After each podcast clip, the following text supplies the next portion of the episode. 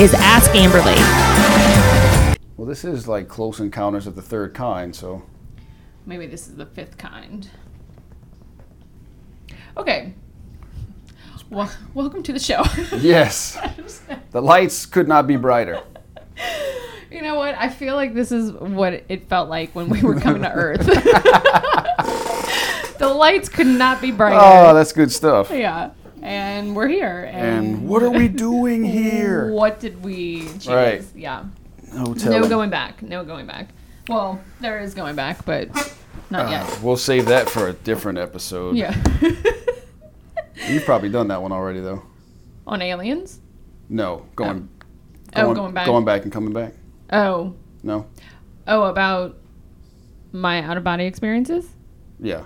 Oh, yeah. I've, I've touched on that a little okay. bit. Yeah. I figured, I thought I had heard. Yeah. That was one of the, one of the early episodes. Yeah. Mm-hmm. Yeah. I talked about that because, that, well, that's what got me into metaphysics. Yes. Initially, because and actually, I came to you. Yes. I was like, who's my craziest friend? I remember oh, that. Brandon Alamon. There you are. Always. Flesh.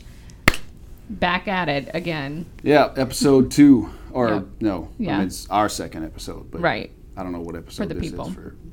I don't know either. Oh, okay. Yeah. It doesn't matter. I take long breaks. Me too. Haven't yeah. done my own in six months. So. That's true. You haven't. It's okay. No.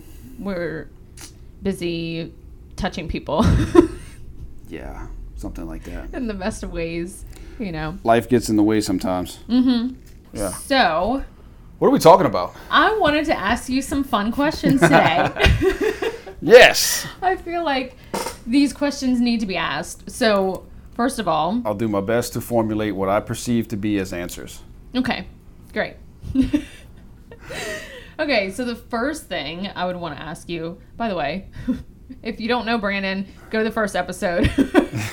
Yeah. We're just cutting to cutting to the chase. Yeah, we're skipping a lot. Yeah. So Brandon is a doctor of osteopathic medicine, European style. Correct. So um, European manual style osteopathy. So it's exactly.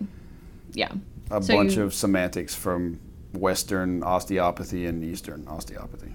Yes, so you use your hands to regulate, release all kinds of things, Stuff. Tension in the body, yeah, that we could use words to describe, but also we also no one knows what they're doing at the end of the day.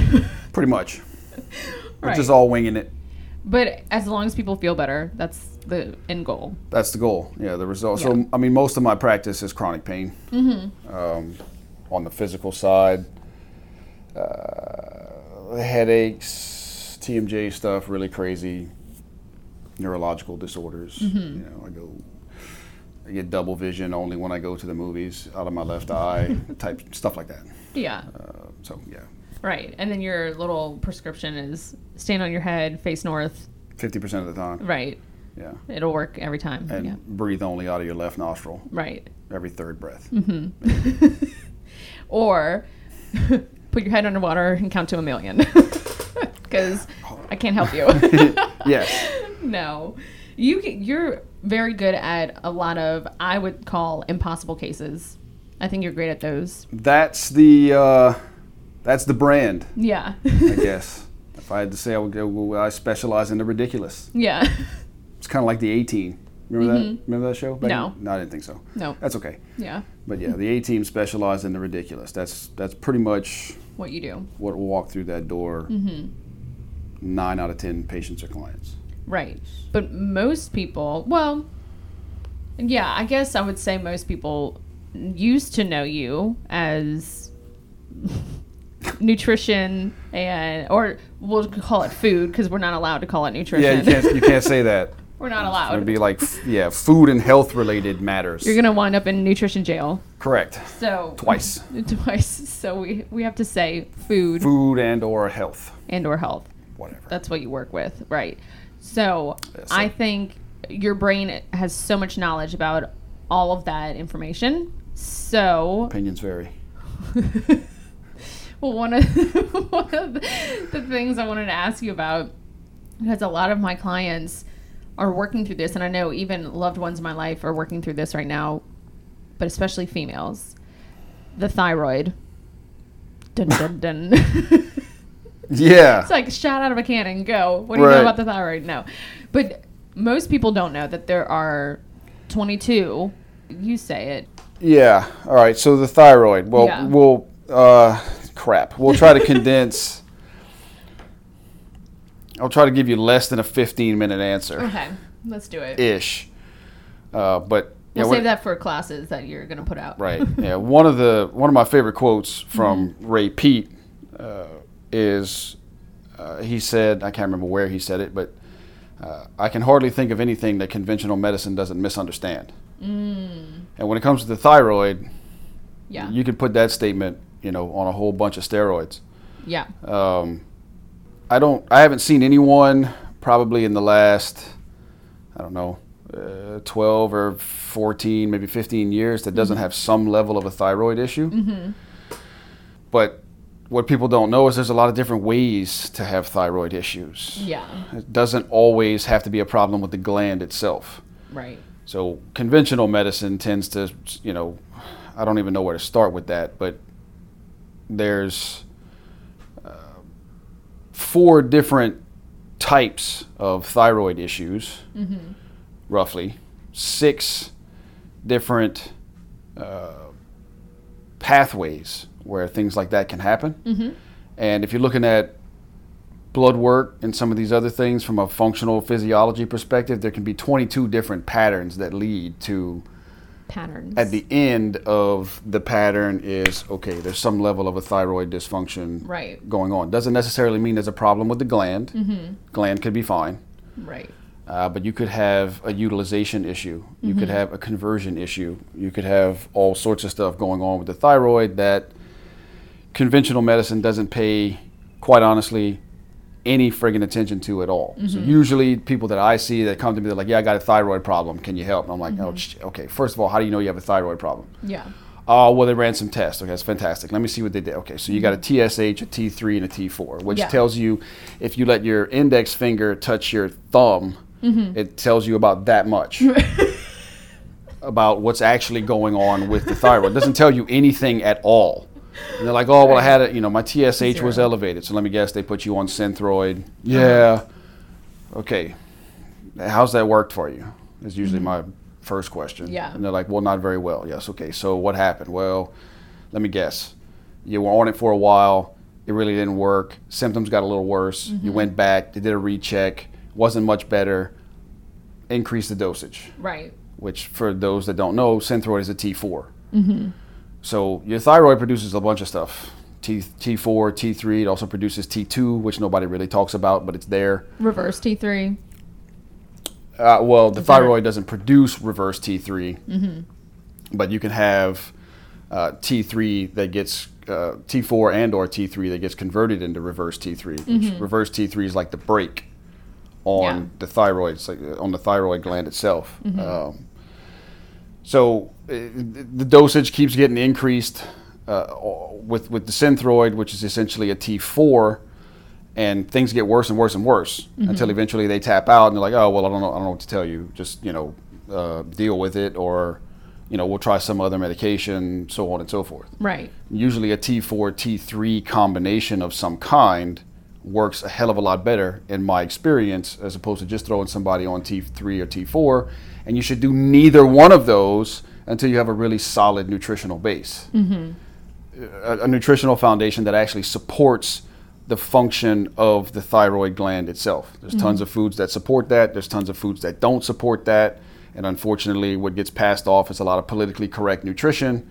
It's right. all sh- stuff that doesn't really support thyroid function right. at all. And the majority of your hormonal physiology is is driven through the thyroid. So a lot of females have mm-hmm. hormone problems. Like, oh, I, you know, I have a hormone issue. Well, if you have a hormone issue, you have a thyroid issue. Mm. Well, and that can also go into the liver too if you have a hormone issue. Yes. Well, the, but so that's a big deal for the thyroid as well. Right. So you know, like I said, the thyroid produces T four, T three, T two, some other stuff. Mm-hmm. T, T the majority of what it produces is T four. All right. So depending right. on who you're reading, what textbook, what research, blah blah blah.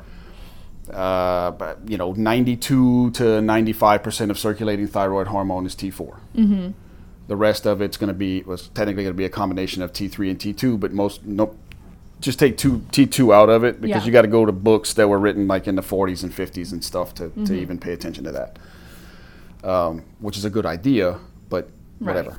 Right. Uh, so, you know, whatever, five, three to six or seven percent of circulating thyroid hormone is T three. Mm-hmm. But the body has to convert T four into T three. Correct. Okay, so that conversion takes place peripherally, mm-hmm. mostly in the liver. Through enzymes. Yes. Mm-hmm. Uh, and some of it takes place in the gut. Again, depends on who you're reading. Could be ten percent in the gut. Some people say mm-hmm. as much as twenty or maybe even thirty percent of thyroid conversion takes place in the gut. And some also uh, takes place in the kidney. Mm-hmm. Uh, so if... The conversion happens in the kidney. Right. Liver, the gut, and the kidney. Oh, okay. Yeah. See, I didn't know the kidney part. The majority of it's in the liver. Mm-hmm. Uh, but it, with the stuff that I've read, you know, again, it just, it just depends. seventy, eighty percent, maybe even more. Of that conversion takes place in the liver. Mm-hmm. Uh, but you do have some in the gut and you do have some in the kidney. Um, so if you have a T four, if you have a conversion problem, and there's a billion things that can cause a conversion problem, yeah, taking more T, T4 mm-hmm. doesn't do anything. Yeah. You just accumulate T four exactly. in the system. And it's not converting into T three. The, right, which is the, the, a- active. the quote-unquote active, right. which is also not correct, but we'll yeah. leave that... For, we'll just leave that there for now. But that's the yeah. active form mm-hmm. of thyroid hormone. So th- people just get put on more and more T four. And in my personal experience, mm-hmm. I've never seen that work. Right. Not once. Yeah. Ever. In I, I would have to go back and count the number of cases. Mm-hmm. It's a lot. Well, and from my metaphysical experience, looking at the thyroid or thyroid dysfunctions or... or I look at it as the thyroid gland reacting to something else going on in the body, because the thyroid or glands in general typically respond to something in your environment where, because it's Correct. mostly within the endocrine system and the nervous system. And so that if you're in fight or flight or, you know, have a lot of endogenous stressors in your day or yes. whatever it is, the glands will start responding to greater things going on in the body. They'll they'll respond initially, but chronically over time, there's something else in the organ systems that are going on that the gland then is a reflection of, okay, something else is going on in the body. That's my perspective of it. And the thyroid sits in the neck, which is expression for women. Yeah, fifth, yeah, fifth, well... Right, chakra. It's fifth chakra right. for communication, expression, the right to speak, mm-hmm. the right to be heard, all that kind of stuff. But yes, essentially, that I agree with that because, mm-hmm. I mean, you can even take that down to a tangible level because the more stress someone is, and it's, I've written on the word stress. Yeah. Uh, mm-hmm. Stress is not an event. It's a response. It's a response, mm-hmm. which people screw that up all the time. Yeah. But the more stressors mm-hmm. you're exposed to, it doesn't matter if there's six classes, physical, chemical, electromagnetic, psychic, nutritional, thermal. The body doesn't differentiate your stress response. Mm-hmm. So it doesn't know the difference between you got a divorce or, you know, somebody hit you in the head with a baseball bat or mm-hmm. whatever. The body's going to mount one stress response. Right. And you might want to get hit in the head after divorce. yeah. Or you might feel like you got hit in the head before you got a divorce. Uh, right. Which, yeah, I, I've got some personal experience with that, with that one. Um, so your body's like, okay, either way. Yeah. Know, so spin and the wheel. Your one of your one of your body's chief stress hormones is obviously mm-hmm. cortisol. Right. Chronically elevated uh, chronically elevated levels of cortisol blocks T four to T three conversion. Mm. So you could be right. stressed to the gills because you have a job that you hate, or you got a spouse that you don't really enjoy spending much time with, or maybe you don't like yourself very much for whatever reason. Mm-hmm. And I don't care much in the way how much T four you take. Uh, yeah. Even if possibly, even if you did have decent nutrition, which mm-hmm. most people don't, but even if you did, and you're still just pumping the system full of T four, and you've got enough cortisol rolling through the system to kill a small horse, right. you can't convert T four to T three. You're not going to have optimal thyroid hormone levels. If you mm-hmm. don't have optimal levels and function, you won't have optimal carbohydrate utilization, because that's the point in what the thyroid gland, what thyroid hormone does. Mm. It regulates energy utilization. Okay. The adrenals regulate energy availability.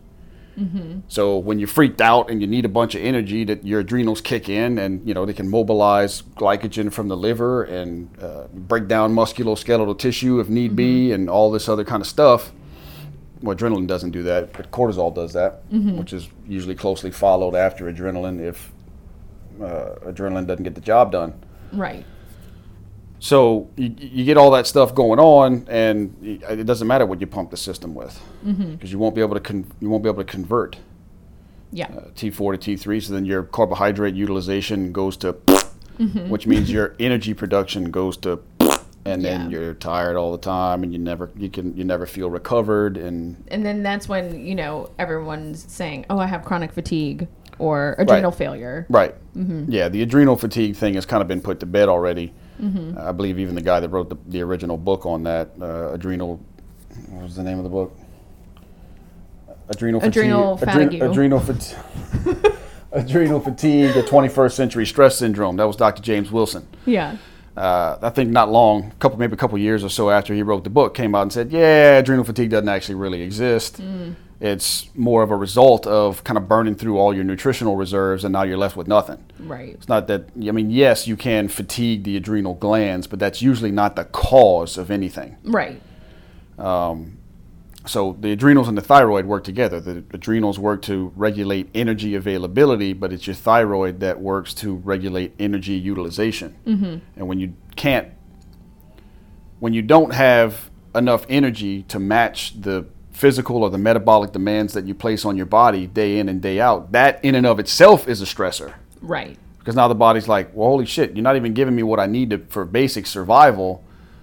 Well, what am I supposed to do with this? Mm-hmm. I got to crank out more stress hormones, and you know, you, then you can get into the mindset of what happens mentally, and uh, you know, the whole right. triad of health kind of thing. Mm-hmm. So it's it's really, I mean, medicine just re- in my opinion, mm-hmm. um, just really screws up everything having to do with, with, with the thyroid, and it's it's very right. difficult when people come in.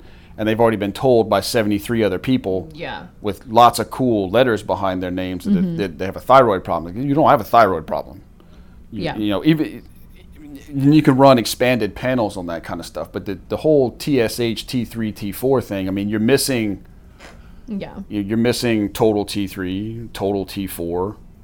Uh, you're missing reverse T three. You're missing uh, thyroid antibodies. Plus, you need to correlate mm-hmm. that kind of stuff with carbon dioxide, albumin, a bunch of other things to yeah. really get a good picture. For you could honestly, you can probably get more out of the Broda Barnes basal temperature test. Mm, oh yeah. Than spending shit tons of money on labs that until mm-hmm. you get all the foundational stuff in place doesn't really matter anyway. Yeah. So you know, you wake up in the morning before you get out of bed, take your temperature and your pulse. Mm-hmm. Uh, It, you know, now the, the with so Broda Barnes, for your listeners who might not know, he's a medical mm-hmm. doctor. He's written a lot of stuff, mm-hmm. uh, most of which I have. Um, he studied the thyroid for fifty years. So, in his opinion, you wake up with a basal temperature, which is you know under the arm. A lot of people don't do that because you know it takes forever, and you know heaven forbid you get your hands on a mercury thermometer. Yeah, you know, you'd be treated like a terrorist. Right. Um, anyway. Uh, So usually I just have people do do an oral, you know, sublingual mm-hmm. uh, temperature first thing in the morning. In, in Broda Barnes' work, if you're below ninety-seven point eight consistently. Yeah. yeah. And if you wake up one day and that happens, not a big deal. But if you're consistently below ninety-seven point eight, you probably have some level of a functional thyroid issue going on. Mm-hmm. You know, the primary thyroid issue can be an issue with the pituitary or the thyroid itself. Mm-hmm. Secondary could be... Uh, with uh, conversion issues and, and those yeah. kinds of things. And there's tertiary problems and a fourth level of problems that can present with with the thyroid. Yeah. So you can probably get a lot more out of just seeing what the hell your first morning temperature is, which I have everybody yeah. that I work with do for about a week just to get an average. Yeah. And after doing that for, see, it's been at least fourteen years, I've been using this system that I use now. The average waking temperature is usually somewhere around ninety-six point eight, ninety-six point nine. Wow. Yeah, so far with with the people that I see. I mean, I, I usually see people who are pretty... Yeah, pretty, last case scenario. Pretty, yeah, they, yeah, they they they're going everywhere, and mm-hmm. nobody knows who the hell I am or what I do, but it's like, oh, yeah. I heard from so-and-so, you know, what do you got? Mm-hmm. Uh, yeah, so ninety, ninety-six point eight, ninety-six point nine. Wow. It's pretty pretty standard. If I get somebody mm-hmm. in the low ninety-sevens, I'm like, all right, it's not too bad. But that's still, yeah, yeah. And I think Ray, uh, Ray Peat, Ray wants it like ninety-eight or above. Yeah. Broda Barnes was at, he, he his consensus was ninety-seven point eight was kind of the mm-hmm. kind of the cutoff. Yeah. Well, and that goes big into metabolism and food and yes. all of that. And of course, that's not the be all end all, but that's a huge support system right out the gate to support your thyroid and, and just your body in general. Yes. You you can't, you won't really fix a thyroid issue mm-hmm. if you don't regulate your blood sugar really well. Yeah. It, just physiologically, it just doesn't work that way. Mm-hmm. You know, so one of the first things people have to get a handle on is actually regulating their blood sugar well. Yeah. Which means, number one, of course, yes, you have to eat the right types of foods. But eating enough, too, is huge for females right. because right out the gate, a lot of females who yes. work with me, what do you eat in the morning? Well, I try to skip breakfast. I'm like, why are you trying to skip? Why are you trying to, what? After like a, at least an eight hour fast of sleeping. Right. And the last time you ate was, you know, five p.m., six p.m. Right. And, you and it was a bottle of wine. What are we doing? we, didn't, we didn't eat anything. We drank a yeah. bunch.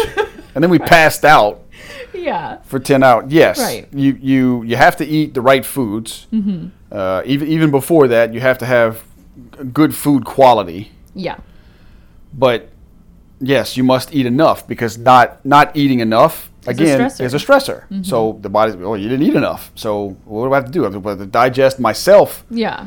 To be able to run all sorts of stuff. Tear down muscle tissue, which it's, is the only metabolic tissue that burns fat. Yes, correct. And yeah. then the women are like, well, I have I extra fat. I can't lose any fat. Yeah. Well, there's well, only one way to do that. You need more muscle. Exactly. You and you need to eat to do that. Can't do that unless you're repairing. Well, you have to exercise to to an extent. Right. But you can't repair any of that without mm-hmm. the right amount of food. So, I mean, one of the, I mean, if you want to break it down to Doctor Seuss simple type stuff, one thing I tell everyone is, mm-hmm. yo, you need to be eating breakfast within forty-five minutes of waking up. Yeah. thirty would be better. Mm-hmm. But, you know, most people wake up and it takes them thirty minutes to wake up. Yeah. thirty minutes to be like, wow, the lights are bright. Exactly. Whew. Who turned on all the lights? But, yeah, so yeah. you gotta you got to wake up and you got to eat. And uh, a little known fact mm-hmm. is that the first twenty or thirty grams of protein or so that someone's going to eat in a day is actually going to be shuttled to running the detoxification pathways. So your mm. breakfast needs to have at least that amount of protein in it in most cases. So if you wake up and, you know, you eat a bagel and you wash that down with some coffee mm-hmm. and you don't have even enough protein to get Mickey Mouse's motorcycle around the inside of a Cheerio, yes, you ate breakfast. Did it yeah. serve you? Probably not. Mm-hmm. And you can prove that to people with temperature and pulse, which is why I like it so much. Well, and that's another stressor. You're right. You just got finished. Yeah. Caffeine and yeah. Yeah. You, you, so now your blood sugar shot through the roof, mm-hmm. and you have nothing to really stabilize yourself. And depending on what you put in your coffee, not long after that, you're going to have like a basically a reactive hypoglycemia. Mm-hmm. So your blood sugar spikes, and then blood sugar falls. Then mid morning, you need either more coffee. Mm-hmm. Or a, you know, a five-hour energy or a Red Monster Bull. Or Red Bull or whatever. I mean, who we are knows? Not sponsored. Yeah. Too bad. Right. Um, I've never tasted any of that shit anyway. Yeah. I, I couldn't even tell you what that stuff tastes like. But, you know, you, you need some kind of pick-me-up mid-morning, and then mm-hmm. you go to lunch, maybe. Yeah, right. Which, you know, for most females is like a salad, mm-hmm. which, again. Yeah. Where, where's the protein? You don't have enough. Yeah. Nutrition in that mm-hmm. in most cases to really do anything. Yeah. And then you have about another eight hour gap mm-hmm. before you eat dinner or supper, depending on what you call that. Yeah. This is Southern Louisiana where I'm from. That's supper. Right. You know what I'm saying? Yeah. So you eat supper eight hours after maybe mm-hmm. and then you go to bed. Right. So when you have people do logs, mm-hmm. you know, it comes back, you, well, I'm tired all the time and I have no energy and I can't sleep. My hair's falling out. I'm constipated. My nails are brittle. My skin looks like crap. This is awful. I'm like, yeah, well, on a daily basis, you eat the nutritional equivalent of a cardboard box. If that. because it's like, oh, what, for a day, well, I feel like I'm eating so much. Yep, well, it was seven hundred eighty calories, mm-hmm. which I can sneeze that. Yeah. I mean, you, you can't do that anymore because you're not allowed to sneeze in public. But yeah, right. You it, it's, you better fart in public before you, you sneeze in you, public. Yeah, you'd be much better off doing that. A Hershey sneezing. Squirt is way better than something flying out your nose. Yeah. Because, my God. Yeah, you, you might go to prison, but you don't have enough. You, there's no chance that you can run human physiology. All this shit about, yeah. and so many women are told, you know, this. I don't know where they pulled this twelve hundred calorie a day stuff out of the air, but you mm-hmm. you uh, well the government recommends it, so so therefore it's true. Wait, is that true? That's all, that's all yeah, the food pyramid dot gov, that's a whole nother topic. Well, keep going.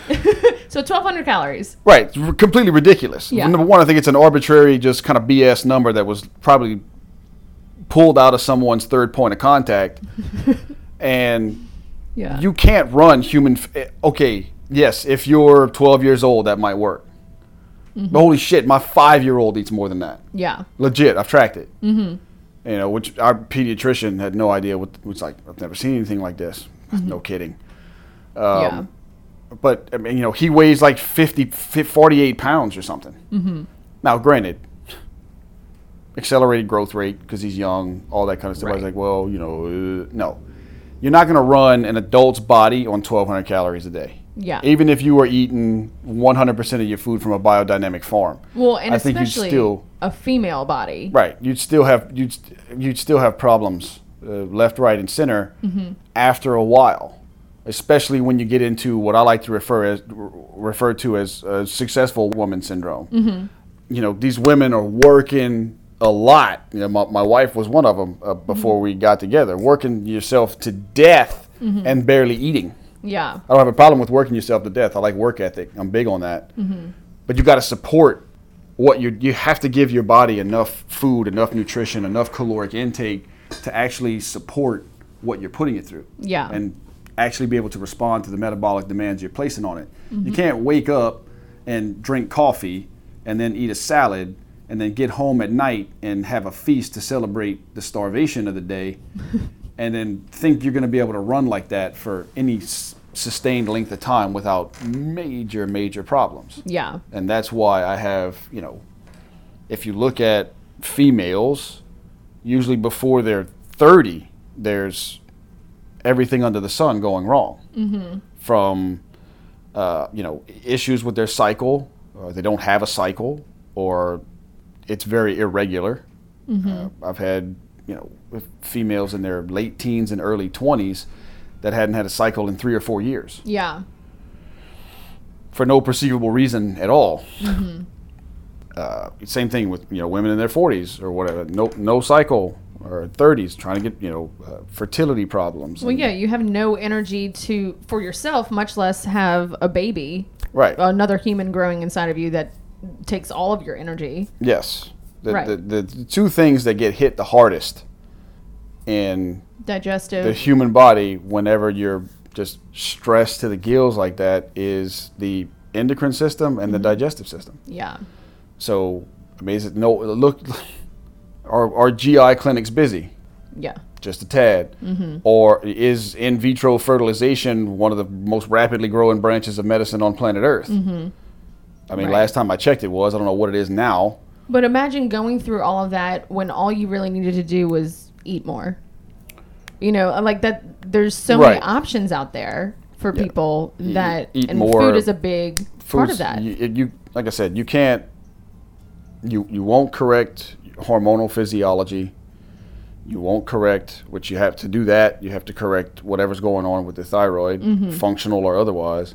And you can't do either one of those without regulating your blood sugar. Well, and people are afraid of eating fruit. Yeah, that makes no sense.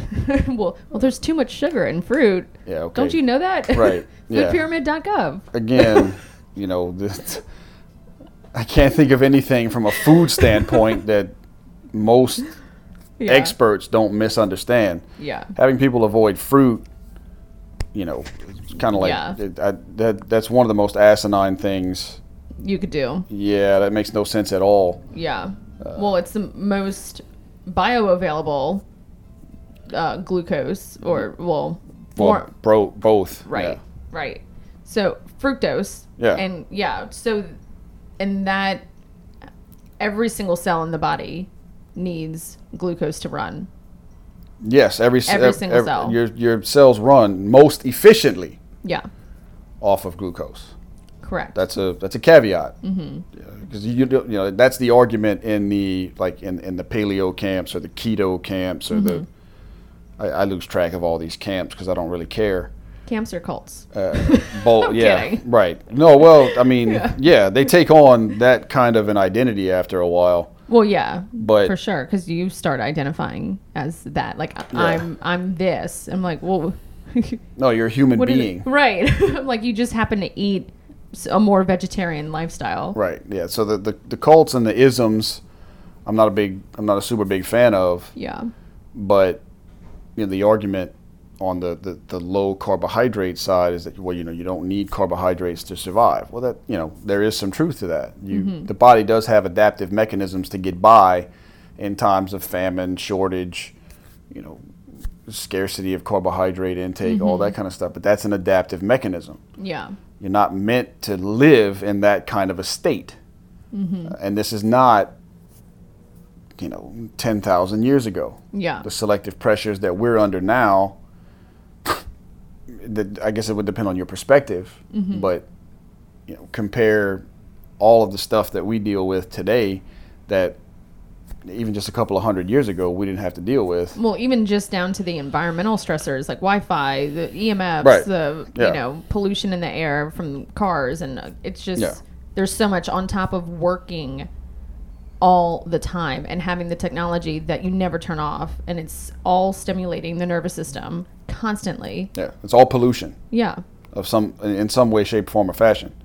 So you know, some people are like, well, I mean, I'd rather deal with that than running from a saber-toothed tiger. All right, it, right, cool.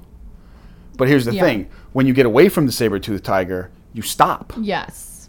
You relax. You come down from it. You come yeah. down from that, and you rest, and you mm-hmm. digest. When you're in this culture, mm-hmm. you never stop. Right. Your your downtime is literally used doing stimulating stuff, like staring mm-hmm. at a light box on the wall mm-hmm. or staring at a phone, which is well, blasting all sorts of stuff into your nervous system, amongst other things. Right. And to your point before where you said the nervous system in your body doesn't understand the difference between going through a divorce or getting in, hit in the head with a baseball bat. It's the same thing when it's simulated right. on a screen and you're watching somebody getting eaten by a tiger. Right. And you're like, or a zombie. Holy crap. Yeah. And then your nervous system's running amok and yes. you're like, okay, let me try to go to bed now. Yeah. Good luck with that. Right. Or right. watching murder mysteries right before bed. Yes. I'm like, you're never going to go to sleep. Like read a book or something, or just, yes. you know, listen to a podcast plug. Right. Yeah. You know, yeah, do no, something. I've, I've chewed my mom out for stuff like that. Yeah. Oh, I didn't sleep well last night. Why not? Well, you know, yeah. we were watching uh, blah, blah. I'm like, Jesus. I mean, yes. Right. I would have a hard time going to sleep, you know, after you watch everything being blown up. Or the up. news. Yeah. Right. Or anything that stresses you out. Mm-hmm. And everybody's like, oh, well, it doesn't really work that way. Yes, it does. If you go to a movie, you know just as well as anybody else that you can you can, you can feel yourself tensing up mm-hmm. during... Yeah. I guess I need to get this thing greased or something. You know what I'm saying? I mean, okay. This is wild. It just it doesn't... It's the uh, chairs. um, um, so you get a physiological mm-hmm. response from that. Yeah, exactly. And the same thing happens with, you know, uh, electromagnetic frequencies mm-hmm. and... You know, nobody's paying attention to that, although that was classified, I, I think, even by the World Health Organization as a, mm-hmm. a, a carcinogen right. at some point in the past that nobody paid attention to. Well, and that's why things like going on vacation or being out in nature is so important, because you're getting that negative ion, that frequency right. from the earth that's the natural rhythm of the body. You start synchronizing with that rhythm right. versus the rhythm uh, that's out of sync with your body, which yes. is the technology and, and all that.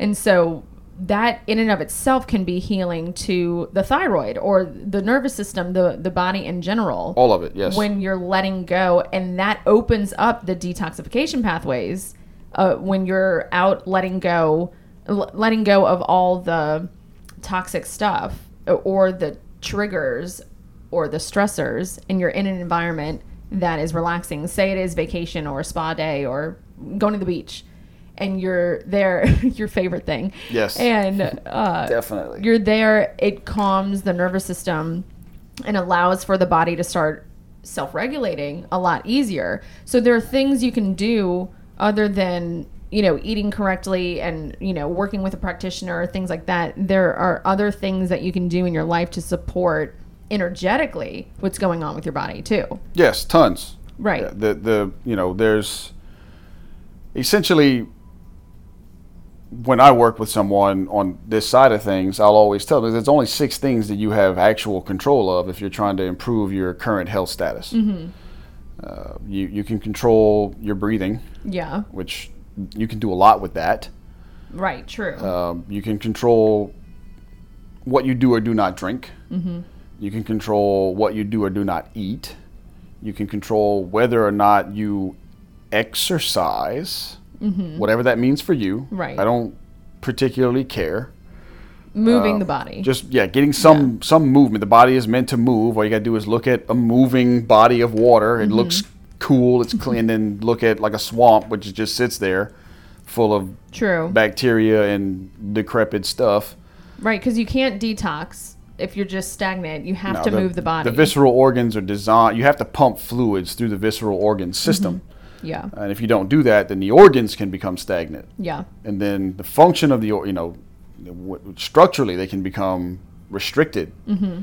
through a number of different anatomical means, and structure can easily influence function. Right. So the organs are restricted, they're not moving as well, now they don't function as well. Mm-hmm. Everything starts going to hell in a handbasket. So you can control how much movement you participate in or you don't. Right. Uh, so you, you you got your breathing, your water, your food, your movement. You do have control over uh, your sleep. Mm-hmm. Yeah. Well, and people don't really understand how breathing can detoxify the body, or just the movement in general, and, and the diaphragm muscle pushing against the spinal cord and pumping out all the lymphatic fluid with white blood cells that boost the immune system. Right. And also kills toxins and bacteria yeah. and things like that. But yeah. just the movement in general connects you to your body, to source energy, to whatever you want to call it. It calms the body instantly. When you're breathing, your body is signaled, hey, I'm calm. If you're, you know, running from a tiger or you're scared, you... Right. Hold your breath. You're holding your breath usually. Yeah. Right. So even just signaling to your brain, hey, I'm safe. I'm going to breathe right now. That calms everything. And physiologically, there's a cascade effect Huge. of hormones shifting in a completely different direction from, you know, cortisol, adrenaline, all that to, ooh, okay, now I can do, you know, progesterone and, and right. things like that. that all of the youth-associated stuff. Right. Yeah. Yeah. And then the li- the the diaphragm is in direct contact with... I forget which lobes of the liver, mm. uh, but there are there's a direct anatomical contact when the when the di- when it's allowed to move the way that it's. But a lot of people have diaphragm restrictions. Mm-hmm. One of the reasons for that is because the diaphragm is an emotional holding center for the human body. Uh, so is the liver. The liver tends to concentrate a lot of our most uh, traumatic events. Yeah. In, in life, technically that can go anywhere, but the liver. Is an angry elf. Yeah, the, the liver probably yeah. wins first prize for concentrating that kind of stuff. For sure. And the diaphragm is also an emotional holding center. So a lot of people, when I put them on the table mm-hmm. and do an assessment, of, like a physical assessment, like, okay, well, like, you know, the left side of your diaphragm is like super locked down, and, you know, the pillars of the domes on the right side might be stuck, this, that, or the other. They may need like a diaphragm release, but when the diaphragm's allowed to move properly, it actually massages the liver. Mm. When you breathe, that matters because that pumps the liver. Right. It pumps fluid through the liver. It keeps it mobile. And mm-hmm. then the liver also has movement within the organ itself. Mm-hmm. And that helps the kidneys, the gallbladder, the other detoxification organs. They're all kind of... you. And that helps with weight loss. Right. You can't separate what one organ does from right. from another one. That's something also that Western medicine has done really well. You know. Yeah. That doesn't work. Just take that one out. Right. No, it, you know, it has a function. Mm-hmm. Yeah. Um, but yes, the breathing. I mean, there's tons of literature and research. I mean, you don't even have to be all that intelligent to go find research that shows you you can easily sh- you know stimulate the parasympathetic nervous system, mm-hmm. and a lot of that goes through the vagus nerve. Yeah. With the right type of of breathing, you can just go mm-hmm. lay on the friggin' floor somewhere and breathe slowly for three minutes. Mm-hmm. You know, one of the things I I teach a lot of patients and clients of mine is uh, I call it box breathing. Mm-hmm. Which is you pick, usually people start with like twos or threes because a lot of people are used to breathing really shallow, but it's just, you know, inhale for say three seconds, hold for three seconds, mm-hmm. exhale for three seconds, pause for three seconds, inhale for three, hold for three, exhale for three, pause for three. Right. It's a box, mm-hmm. hence box right. breathing. Start wherever the hell it is you are. Some people might start with one. Yeah, that might mm-hmm. be a step in the right direction. But start at two or three, whatever, and you can actually work your way all the way up to tens. Yeah. You know, which is like forty seconds to take one breath, mm-hmm. which there's really good scientific literature and uh, empirical data with a lot of the Eastern philosophies and uh, yoga, mm-hmm. and uh, I believe they call it pranic breathing, where if you can, if you can, I can't remember if it's the whole breath has to take one minute, or if it's just like a, right. min, a minute for an right. inhale and mm-hmm. a minute for an exhale. But if you can do that, then technically you can eliminate any pain in the body. Mm. Well, yeah, and, and just oxygenating the cells in the body can That's move, yeah, a big deal as move well. Move out all that. Well, and boosting the immune system, all of that. But the vagus nerve is a huge component of fight or flight because yep. that is runs all the way up into the brainstem, which is your uh, most animal... It's your reptilian brain. Right. And that's the animal instinct of, I want to belong to a tribe. You know, if you have right. different beliefs from, from me, I could get kicked out of the tribe and therefore my survival rate can go down. So I have to believe what you believe so that I stay safe. Yeah. Or if you're doing something different from me, I hate you. But it's not I hate you. It's, holy shit, I might die. I might die, right. Yeah. yeah. So the vagus nerve is a big deal. Just a little bit, yes. Just a little bit. In and today's world. Correct. And so there's two branches to that thing. And mm-hmm. the, the breathing that we just talked about will tends to stimulate the branch that's linked to all of your parasympathetics. Right. So, you know, the parasympathetic nervous system slows everything down, mm-hmm. except for your digestion. It, it's, right. It speeds it up. The sympathetic nervous system does the opposite. It speeds everything up except digestion. It slows it down. So I just tell people, you know, when you're sympathetically stimulated and you're running from the tiger, mm-hmm. you're not thinking about, you know, having a bowel movement. Or a baby. Well, well, maybe you maybe you would. Yeah, you know, you might. You could have peristalsis. A, you could have an override of the parasympathetics, yeah. but uh, you're typically not thinking about going to the bathroom, or you're not thinking about trying to procreate with something. Yeah. You know, so your hormonal systems and your digestive drives mm-hmm. tank because you need to run to right. survive. Mm-hmm. Whereas the parasympathetic nervous system, you know, calms everything down. Yeah. Uh, that's uh, I can't. Is it Smolensky? Uh, why zebras don't get ulcers? Oh. I, I might have know. the author wrong. Man, I don't. I just so many books. Yeah. Um, But yeah, why zebras don't get ulcers, I believe is the title of the book. But hmm. essentially, you know, you're running away from a, a lion. Yeah. You know, you could, literally, you, you can see this stuff on like friggin' YouTube. Yeah. This video, damn thing's running for its life. Mm-hmm. Ten seconds later, it's like nothing ever happened. Yeah. We're just always running for our lives. Well, and if you watch the video on YouTube, make sure you breathe after. Correct. It will simulate. You'll be freaked out just as, freak, just as freaked out as the zebra is. Right. But that stuff, you know, all of that, you know, going back to thyroid function mm-hmm. and what everybody thinks of as, as thyroid problems, it usually is not a thyroid problem.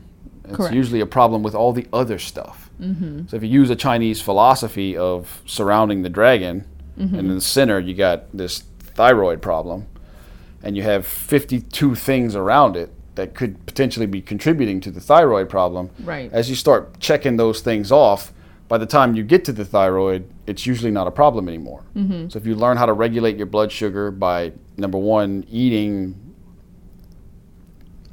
the right types of foods that support thyroid physiology, mm-hmm.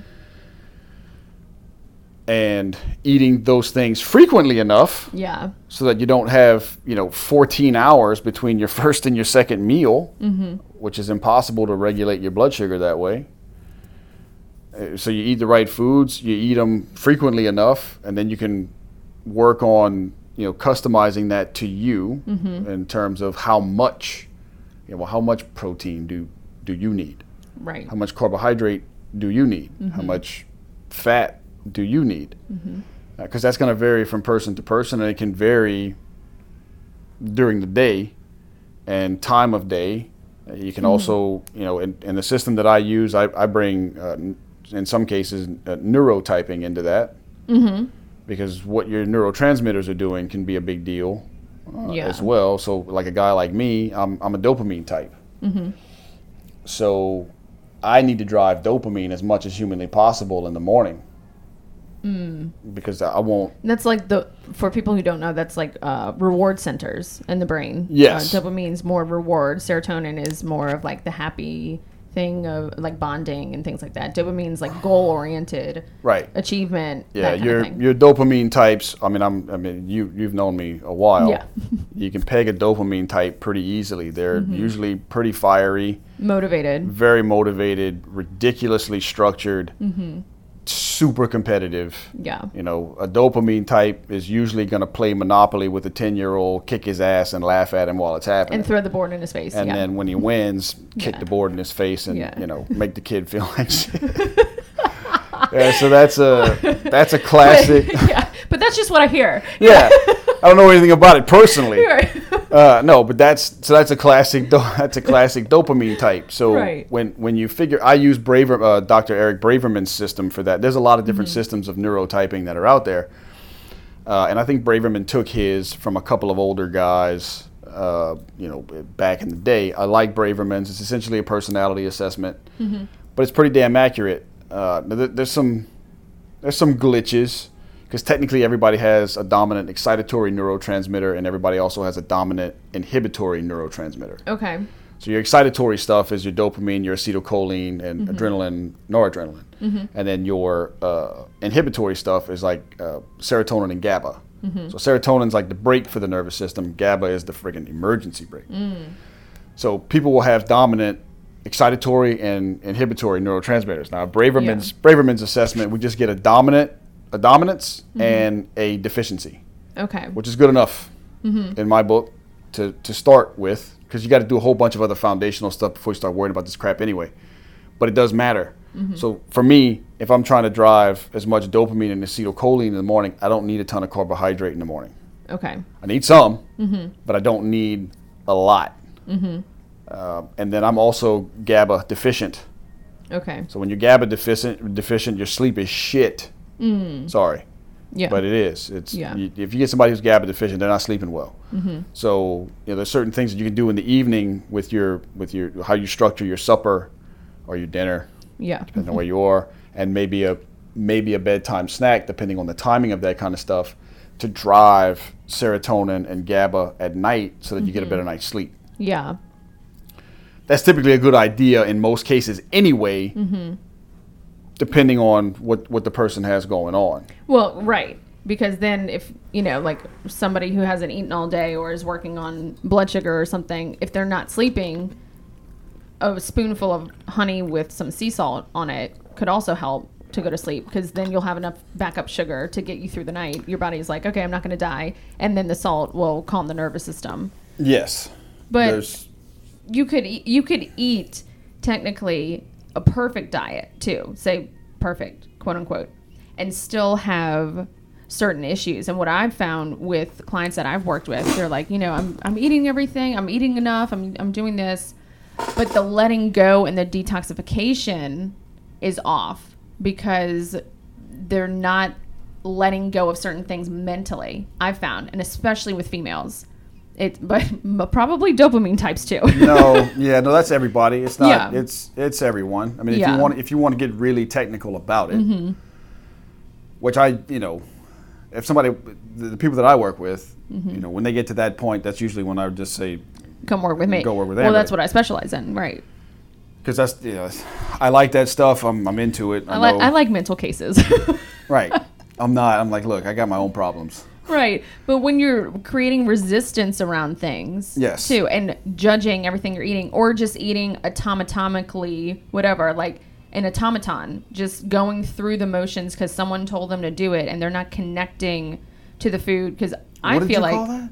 Automatomically, like an automaton, like a what the like a robot. That? Oh, yeah, that's a new one. Oh, I you got me. I learned you something. You got me. Automaton. Automaton, yeah. All right. Um, it starts with an A. Yes. Not not to be confused with FOMO when we were trying to make O yes. and A earlier. Fear, so. f- fear of, wait, failing on my own. Failing on my own, yes. yeah. Uh, yeah. But if you have resistance around with something, say you're judging a hamburger or a Sprite, and you're like, you yeah, know, I, did, I can't we, have this. We did that a long time ago, we did yes. that, yeah. yeah. Part of you even going through the movement of drinking a little bit of a Sprite or eating a little bit of a hamburger to release the resistance. It's just a mental bullshit judgment. That's all it is. And it yeah. actually opens up detoxification pathways in the body when you do that. Yeah, and you, you can create stress responses doing that shit too. Mm-hmm. And you can actually create on, on the spot food intolerances. Yeah. Uh, be, because of that. You know, that's why I always tell people, you know, they're like, oh, you know, you, you, you can't develop a, a depravity or de- however you say that word, mm-hmm. uh, mindset around what you're doing. You know, because whenever you get into nutrition that's actually structured, my entire system is structured specifically to support the thyroid. Mm-hmm. Because I happen to think it's probably the it, it's probably the most, well, I can't say it's the most important gland you got, but it's, I mean. It's pretty close. Right. I mean, it, it it's it's shaped like a butterfly for a reason. And a shield. And it's, yeah, me, it, the the word thyroid, I think, comes from the Greek word thrios, or th- I might mm-hmm. be pronouncing that wrong, but it means the shield. Mm-hmm. So it's literally your shield against disease. And toxins. And toxins and all this other kind of stuff. And things that have the greatest amount of T three receptors on them, if I'm not mistaken, are the brain and the heart. Mm. And pr- I would have to probably say also the gut, and it's not a coincidence that those are the th- your three biological oscillators. Mm. Those are the three things that have to be in tune with one another if you want to really be healthy. And if you want to figure out if whether or not you are, then just uh, take your pulse rate mm-hmm. and divide it by your respiratory rate. Mm. If that is not a whole number, yeah, the brain, the heart, and the gut are not in tune. Mm. So if you look at it from conventional standpoint, which I'm usually not a fan of, but say seventy, yeah. uh, seventy-two uh, beats per minute. Pul- yeah, seventy-two pulse rate, seventy-two beats per minute, and roughly twelve breaths mm-hmm. per minute. Well, seventy-two divided by twelve, was that six? I have no idea. It's got to be, right? Yeah, that's good enough. I don't have my. Ca- I don't math well. Yeah, I don't math. Uh, I used to math. Really, yeah, seventy-two. Yeah, that's six times twelve is seventy-two. Right. Right. So that's a whole number. Mm-hmm. So your biological oscillators are good. But if you're mm-hmm. seventy-four beat, uh, seventy-four beats a minute and thirteen breaths a minute. Right. seventy-four divided by thirteen is some fractionated number that I'm not smart enough to figure out right now. Yeah. Your biological oscillators are not in sync. Mm. That is a problem. Gotcha. And that's part of the way I assess stuff. If even physically, from a nutritional standpoint. Mm. So I have, yeah, so what, what the way it works when people typically work with me, I want to see your blood work, mm-hmm. if you have any. Yeah. If you don't, it's not absolutely essential, but again, I specialize in the ridiculous. Mm-hmm. So I'll see people that have, you know, a laundry list of health problems. It's not just I'm tired. Yeah. It's a lot of other stuff. Uh, so I want to see preferably their blood work, which is usually a, a chem panel, mm-hmm. or some, some labs call that a metabolic panel, and a C B C, or a complete blood count. And then a lipid panel is good to have, which is, you know, your cholesterol, L D L, H D L, triglycerides, all that good stuff. Uh, and then, if possible, I like to be able to throw in things like phosphorus, uric acid, a vitamin D three level, stuff like that. Mm-hmm. I would say that's a pretty, that's solid blood work. Uh, but if you got a, a chem panel and a C B C, that's also good. Mm-hmm. That's going to give somebody who's looking at it from a functional standpoint, who knows what they're looking at, you'll be able to get a pretty good indicator of all thirteen systems in the body. Yeah. Looking at that. But then I also put people through a fairly extensive array of questionnaires, mm-hmm. which dives into all kinds of nooks and crannies that they don't really want to talk about. Uh, you know, uh, a lot of shame comes up. Right. There's a nutritional survey. There's there's a bunch of stuff about, mm-hmm. uh, you know, like your most, sometimes most people leave it blank. I know right there, red flag. Yeah. But like your life's greatest stressors, mm-hmm. or how do you how how stressful do you perceive your life to be right now on a ten scale? Mm-hmm. You know, I think the lowest anybody's ever put's like a seven. Yeah. Right. You know, and then and then I put them through uh, what I call my in-home assessments, mm-hmm. which are you know it's it's it's quote unquote the weird stuff. Like I want to know what your temperature and pulse is when you wake up and before you go to bed, mm-hmm. and I want to know uh, you know how many breaths you take in a minute if you're standing up, sitting down, or lying down. Mm-hmm. Uh, we do uh, pH of your saliva and urine during a twenty-four hour period of time. Mm-hmm. Uh, I do something that's called an acid challenge test, which is also uh, pH of the saliva after you're exposed to something like lemon juice. Mm. See what happens to it over a length of time, which gives me an indication of your alkaline mineral reserves and what the buffering systems in your body are actually doing or not doing. Mm-hmm. Um, and then in some cases, there's a glucose challenge test, there's a potassium challenge test, so I can know if someone might need to be shifted more towards what we would refer to as group one nutrients or group two, or group one foods or group two foods. Okay.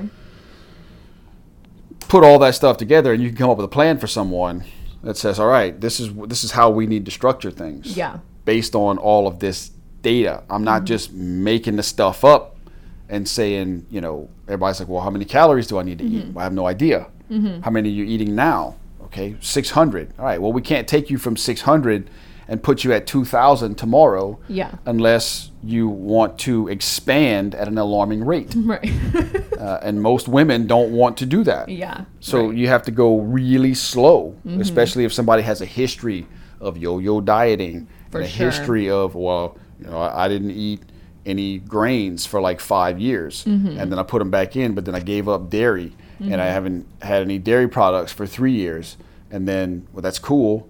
But then I put that back in too, and then I then I then I was a vegetarian for six months or more, and then I went on the carnivore diet and just mm-hmm. ate whale blubber yeah. for six months. At, okay. At this point, you would do better blank slating them, blank right. slating their brain and be like, start from scratch. I need the damn thing that they used in Men in Black. Yeah. The uh, right. the, the little, I forget what they called it. Yeah. Uh, but that to just wipe all that out and start. Exactly. Start from scratch. So yes, right.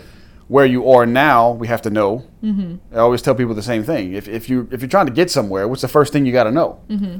Well, you got to know where the hell you are. Yeah. Yeah. If you don't know where you are, you're in trouble. That's why they make things like a compass. Yeah. Whenever you're out in nature, where the hell am I? Okay, north is that way. Yeah. So you have to know where you are first. So you have to mm-hmm. take an inventory of where you are, which mm-hmm. is what the blood work and the, the food logs and the temperature and the pulse and the pH and all that stuff is. Okay, here's where you are. This is where you want to go. Okay, well, the gap is pretty wide. Mm-hmm. So we have to take a step-by-step process to get you there. In a way that's not stressful, because mm-hmm. it doesn't do you any good if it stresses you out. Yeah. And also that doesn't stress your physiology, saying going from six hundred calories a day to, to nine hundred tomorrow. Yeah. That's mm-hmm. that's stupid.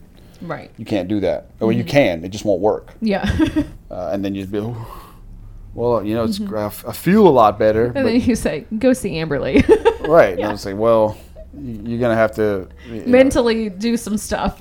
yeah. If you got big blocks there, then, you know, we got to work on that too. But yeah, you have to know where you are mm-hmm. in order to, to be able to formulate a plan to get where you say you want to go. Right. Mm-hmm. Then that's where the rubber meets the road, where people have to figure out, all right, mm-hmm. you know, yeah. going on this journey, is that something that I really, that I really want to do? But you won't fix a thyroid problem or a hormone or horm- uh, that, mm-hmm. a hormone problem without doing any of that. Mm-hmm. It's not. I'm sorry, it's just not possible. Yeah. And you know, for females who may be listening, a, a very interesting point. Uh, if you look at uh, and Broda Barnes talks about this in his book uh, Hypothyroidism and Unsuspecting Illness, which he pegs, I think, forty percent of the population with a thyroid a thyroid problem. Mm. Uh, I put that higher. Yeah. But from a functional standpoint. Mm-hmm. Um, if you look at everything that's been done in gynecological medicine mm-hmm. to balance hormones, proper thyroid therapy outperforms everything else in gynecological medicine combined. Wow. It's mm. it's not even close, because your hormonal physiology is driven through the thyroid. So That's your so your body takes cholesterol mm-hmm. and converts it into most of your hormonal compounds, right. with the use of T three mm-hmm. and a bunch of other stuff, you know, like animal source vitamin A, magnesium, manganese, copper, selenium, all this stuff. But if you don't have available T three to do that, then your cholesterol will not be converted into most of your youth associated hormones, mm. which is progesterone, uh, testosterone, D H E A, stuff like that. Right. Those are the youth associated, uh, and, and progesterone is probably the dominant hormone for females, not, mm-hmm. not estrogen. Correct. Uh, the right. way people t- tend, tend to, and estrogen is not a female hormone anyway. Right. Males have it. And I mean, to well, classify hormones as something that's male or female, not that I mm-hmm. get into the political correctness of that nonsense, but it's completely stupid. Mm-hmm. I mean, males have estrogen too. Yeah, and right. parts of your brain wouldn't develop without it. Mm-hmm. Um, so you can't, you can't even get to synthesizing your youth-associated hormones mm-hmm. without optimal thyroid function.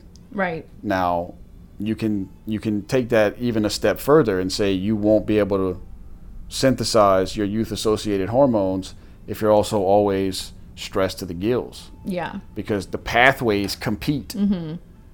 Well, and cholesterol is an antioxidant and will spike in its production under stress. Yes, it will, because you will need, you will also need it to, you, you get, so without going through all of the complicated yeah. hormonal pathways, right.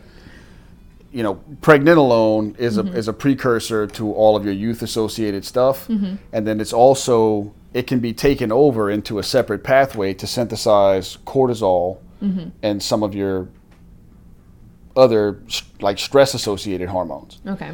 So if you're super stressed out, then you mm-hmm. get what, what what's referred to in, in some of the functional medicine circles as either, they either refer to it as pregnenolone steal mm-hmm. or cortisol escape, mm. where more of, under normal circumstances, I believe, man, it's been a long time since I've, I even thought about this crap. Yeah. uh, but under normal circumstances, I believe about sixty percent of the pregnenolone, mm-hmm. it's not set in stone. Nothing in the body is this linear, but I'm just trying to mm-hmm. paint a picture here. sixty percent of the pregnenolone that you produ- you know, is utilized to synthesize all of your youth-associated stuff, mm-hmm. and about forty percent is used to synthesize your stre- cortisol and stress-related hormones. Mm-hmm. Most people have that way Reverse. backwards and tipped even yeah. further, where mm-hmm. you got eighty or ninety percent of what's needed to synthesize the stuff that keeps you young and youthful and vital and awesome is now being stolen to produce all of these stress hormones just so you can halfway respond to the life that you've created for yourself. Right.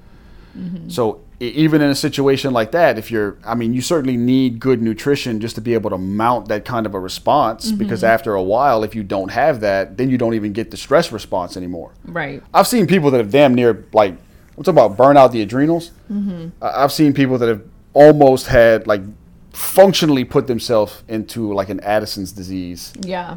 situation where the adrenals can't even pro- you can't even produce yeah mm-hmm. it, nothing yeah nothing's happening. You could die mm-hmm. from that, right? I mean, right. you need you need cortisol to live. Mm-hmm. Um, so right. you know, yes, the nutritional component matters, but also all of the other the, the quote unquote airy fairy stuff. Yeah, the you know, you mental, the mental stuff where well, you know, yeah. how do you perceive your life? How do you, you know, that gets into right. basically in my system that gets into how closely someone is or is not living according to their I values. Mm, right. The further off they are from living their I values means basically they're living somebody else's value system. And when you're living somebody else's value system, that shit gets pretty stressful. Well, and that's what I've seen working with a lot of women too. Men, men for sure, but women tend to be people pleasers and with low boundaries. And right. so they'll, you know, well, what does my mom want? What does my friend want? What is, you know, and then you lose sight of what it is that you are really here to do or what you, what really drives you. And then that really does mess with your physiology and your hormonal system and all of that, because your energy is being scattered everywhere else, right? Trying to please everybody else, and then it, it's it runs a, a whole different system in your body. But earlier, how you and I were talking about um, stressors, and mentally, if you are perceiving, or if your body's perceiving your life as, oh, there's a tiger in the room, your body's going to react, even if you know mentally, like, okay, the tiger's not in the room. Your body doesn't know that. Right. And so that's what trauma does to the brain. That's what, you know, chronic stress does to the brain. It's trained the body to respond as if a tiger is in the room chronically. And so even though the tiger's not there and you're thinking, why the hell can't I sleep at night? Why, you know, why are my right. hormones like this? Why is my hair falling out? Why, you know, all of that. And then you realize, if you can train the brain to say, hey, no, it's just a picture of a tiger. It's just a children's storybook. Let's just, you know, right. flip the page. Turn the page. And re- right. It's not real. It's not in the room. Your body and your physiology can then relax, and a whole, again, physiological cascade effect shifts into the youth-associated hormones, and yes. the thyroid can actually do what it's here to do, and the conversion is actually happening, and all of that starts coming into play. But if mentally you're so stressed out, you know, it it's you have to meet the body halfway. So right. if you're feeding yourself correctly, which is great, that's half the battle. But then there's all that mental, emotional, yeah. energetic stuff. And, you know, you can work top down or bottom up. It doesn't matter. Yeah. If well, you, all, it's, it's the triad of health anyway. Right. So, you know, physical, mental, chemical. Mm-hmm. If if you happen to improve your physiology from a nutritional perspective, typically that improves your mental environment. Yeah. It, it certainly makes you feel better physically. For sure. And if you feel better physically, typically, you you know, you start, you know, thinking more clearly, mm-hmm. so on and so forth. It goes to the, you know, sick body, sick mind, mm-hmm. kind of thing. Uh, and right. the argument can be made very easily, and this would have to be saved for another episode, mm-hmm. that what happens mentally will supersede everything, anything else anyway. Right. So... And the other aspect of that is an individual, and Doctor Gabor Maté is a guy who has a lot of the research on this kind of stuff. Mm-hmm. Uh, you can become addicted to your own stress hormones. Mm. Right? You can get to the point to where being in a stressed out state is now perceived to be a it's safe a- environment. Oh, And the okay. absence right. of the stressors is now perceived to be unsafe. And that puts more stress on the body. Right. So, mm-hmm. and and then there's a neurophysiological component to that as well, because, mm-hmm. you know, the, the hypothalamus manufactures neuropeptides mm-hmm. for every emotional state that you experience. Yeah. So it doesn't matter if you fear, guilt, whatever. Mm-hmm. There's a neuropeptide that's produced in response to that given emotion. Mm-hmm. And those neuropeptides attach to your cells. Mm-hmm. And then they set off chemical cascades on the inside of those cells, which are associated with that particular mental state. Okay. The significance of that is uh, the more you bombard the system with the same neuropeptides, whenever that, whenever the the perceivable healthy cell divides mm-hmm. and be, you know turn becomes a daughter or a sister cell, it's going to have more receptor sites on its surface for those particular neuropeptides that it's bombarded with the most. You just biologically explained trauma. And it'll have. Well, this is Doctor. Uh, this is Doctor Joseph Dispenza.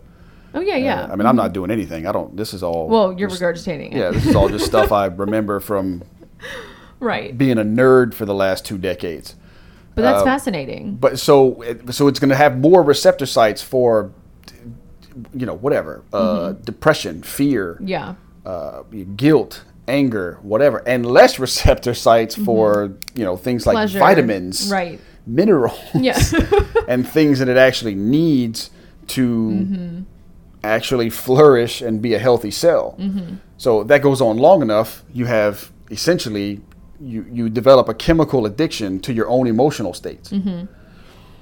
And that can be that can be pretty tough, but that's your gig. Right. That can be pretty tough right. to break. I don't deal with that. I'll just send I send yeah. those people to you. Yeah. And, you know, mm-hmm. you, you you can, the two... Yeah. make for one one hell of a combination if you can sure. start changing your your mental perspectives mm-hmm. and, you know, get essentially kind of get out of your own mm-hmm. head, and at the same time you're making better food choices, mm-hmm. you have better meal frequency, you're regulating your blood sugar. You know, people forget the brain is pretty small. I mean, the mm-hmm. damn thing only weighs a two or th- you know, the, you know, even a large brain won't weigh but maybe three and a half, four pounds. Yeah. But it uses something like twenty percent of the oxygen in the body. Mm-hmm. And it can use up to sixty percent of your mm. total caloric intake. Mm. Right. And, and that's why you need uh, carbs. And, I mean, uh, anytime anyone's like, I've cut my carbs, I'm like, well, you have to eat carbs for your brain to function. But they're speaking optimally. about... Right. But they're speaking... of Right. Yeah. But they're speaking about... Uh, processed carbs, and they don't differentiate between like fruit and right. vegetables and a donut. Right. I'm like, yeah. well, those are not metabolically equivalent. Right. Right. Those are. You know, you might have yeah. a pile of fruit that has forty grams of quote unquote sugar in it, mm-hmm. and you got a glazed donut that has forty grams of sugar in it. Completely Those two different. do not behave the same way. Correct. When you place them into the human body, mm-hmm. and anybody who tells you otherwise, I'm sorry, just frankly doesn't know what the hell they're talking about. Or they're a metaphysicist. Because if you have the donut, depending on the person and the right. physiology, you know, for argument's sake. Yes. I know where this is going. Right. Re- resistance patterns, mental patterns, all of it. It's the Sprite. It's the, you yeah, know, it you could, could be for a particular person. Right. But that's not something they would sustain themselves no. on. No, for sure. You know, no. I, it, you can't be on a one hundred percent donut diet for right. the rest of your life. That's right. not going to work. That won't work. That will cause, I don't care Truth. how much you think it's helping you. Truth. That will cause you a problem at some point. Truth. Well, it's never about the donut. It's right. a, the donut it's, is a placeholder. The correct. Sprite's a placeholder. Yes. The, yeah, all of that is a placeholder. So, correct. you know, all of that and being, mm-hmm. you know, possibly addicted to your own em- yeah. emotional states, uh, you, you mm-hmm. to a degree, your nutrition and your lifestyle and, you know, the, those choices can improve that. And, yeah. and but eventually you might hit a brick wall with, you know, mm-hmm. some sort of a, you know, some sort of a trauma yeah. of some kind that has to be cleared out so you can, you know, be a little more clear mm-hmm. about things. And for me, when I do that kind of stuff, mm-hmm. I'll generally start with asking people, you know, what what type of what type of stuff do you actually value, mm-hmm. man? Like what? If, well, and know? It's twofold too, because if you experience something traumatic, say, and then you gain twenty pounds, and you're saying, "Well, how did I gain this? You know, I'm I'm not pounding donuts every day." Right. But the stress will cause, and chemically, there's a lot that's going on, obviously, but mentally too, you've cr- created a stressor and resistance in your in your body, and then the detoxification pathways can halt or slow down, and then fat can start being produced because fat traps toxins in the body. Yeah, yeah. So it could be, you know, a thousand different ways it could manifest, but even something as, I would say, you know, quote unquote simple as that, where you experience something traumatic or you go through a breakup or something and you gain twenty pounds, it could be just that you've shut down your ability to let go, and your detoxification right. pathways will mimic that, and then you can't drop fat as much because right. you're holding on to it to protect yourself from a toxic internal environment in your body. Correct. So things like, you know, water, movement, all of those things are going to push that open, and mentally letting go as well right. of, okay, maybe that relationship wasn't the best for me. You know, right. whatever it is that you what need did to I, do. What did I learn? Yeah. How did it serve me? Yeah. How am I choosing this for myself? Correct. Right. So all of that can help open up those pathways, release it, and, you know, again, top up, bottom down, whatever. Right. T- top down, bottom up. Top up, bottom yeah. down. Yeah. It's six one, half dozen of the other. Right. Uh, either either way you approach that is going to be beneficial for the other. Mm-hmm. Uh, you know, exactly. If you're, you know, working with a metaphysicist or a mm-hmm. mental coach or whatever it is, yeah. and that's all improving, and you're clearing that kind of stuff out, you mm-hmm. tend to make better decisions for yourself. Right. Whenever stuff like that gets cleared out, mm-hmm. uh, you know, you're well, it's resonance, because you're you're it changes the energetic frequency of your body, so you're going to resonate more with higher, quote unquote, higher vibrational foods like fruits, vegetables. But right. you could also start with the fruits and vegetables. So if someone comes to you first and is saying, hey, you know, I need to improve my life, you're not talking to them about their trauma. You do, no, but, not typically. But you're saying, okay, start with, you know, eat, eat some pineapple today or watermelon or whatever. All right, drink some water. And, and then that changes their resonance, and they, you know, they start crying, or they start, you know, their relationship starts getting rocky, and they're like, well, what's happening? I'm just eating fruit. Right. And but it's a resonance. So yeah. your lifestyle has to match certain things, and will bring up and detoxify emotions out that are causing the, you know, shut down pathways to begin with. So the fruit will push out some of those emotions that right. are stuck in the different organ systems, and then their lifestyle has to change too. Yeah.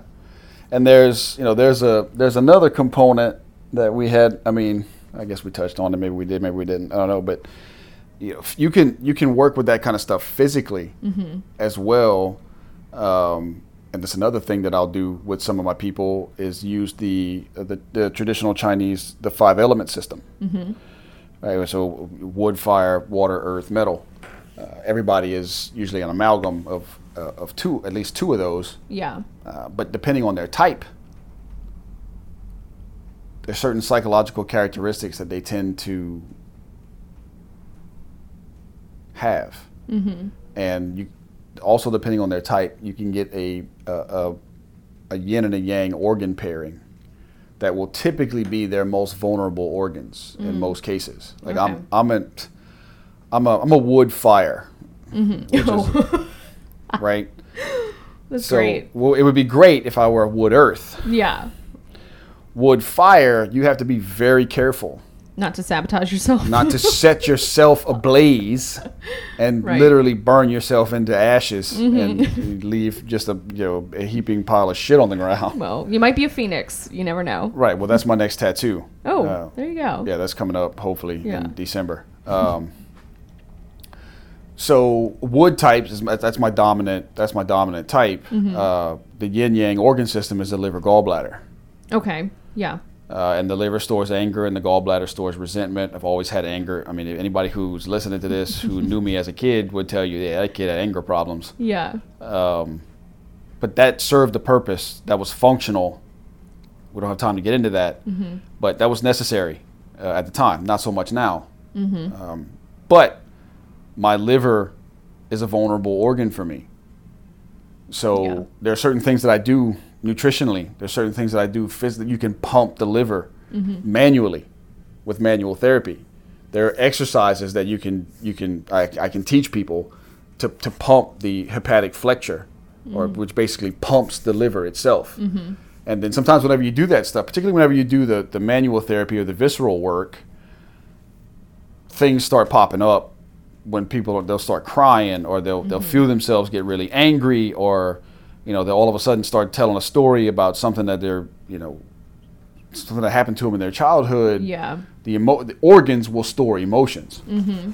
Uh, that's what that's, that's essentially what, what they do. Right. Um, amongst other things, but so you there's a physical component to it, there's a mm-hmm. mental component to it, and then there's the food component to it. Yeah.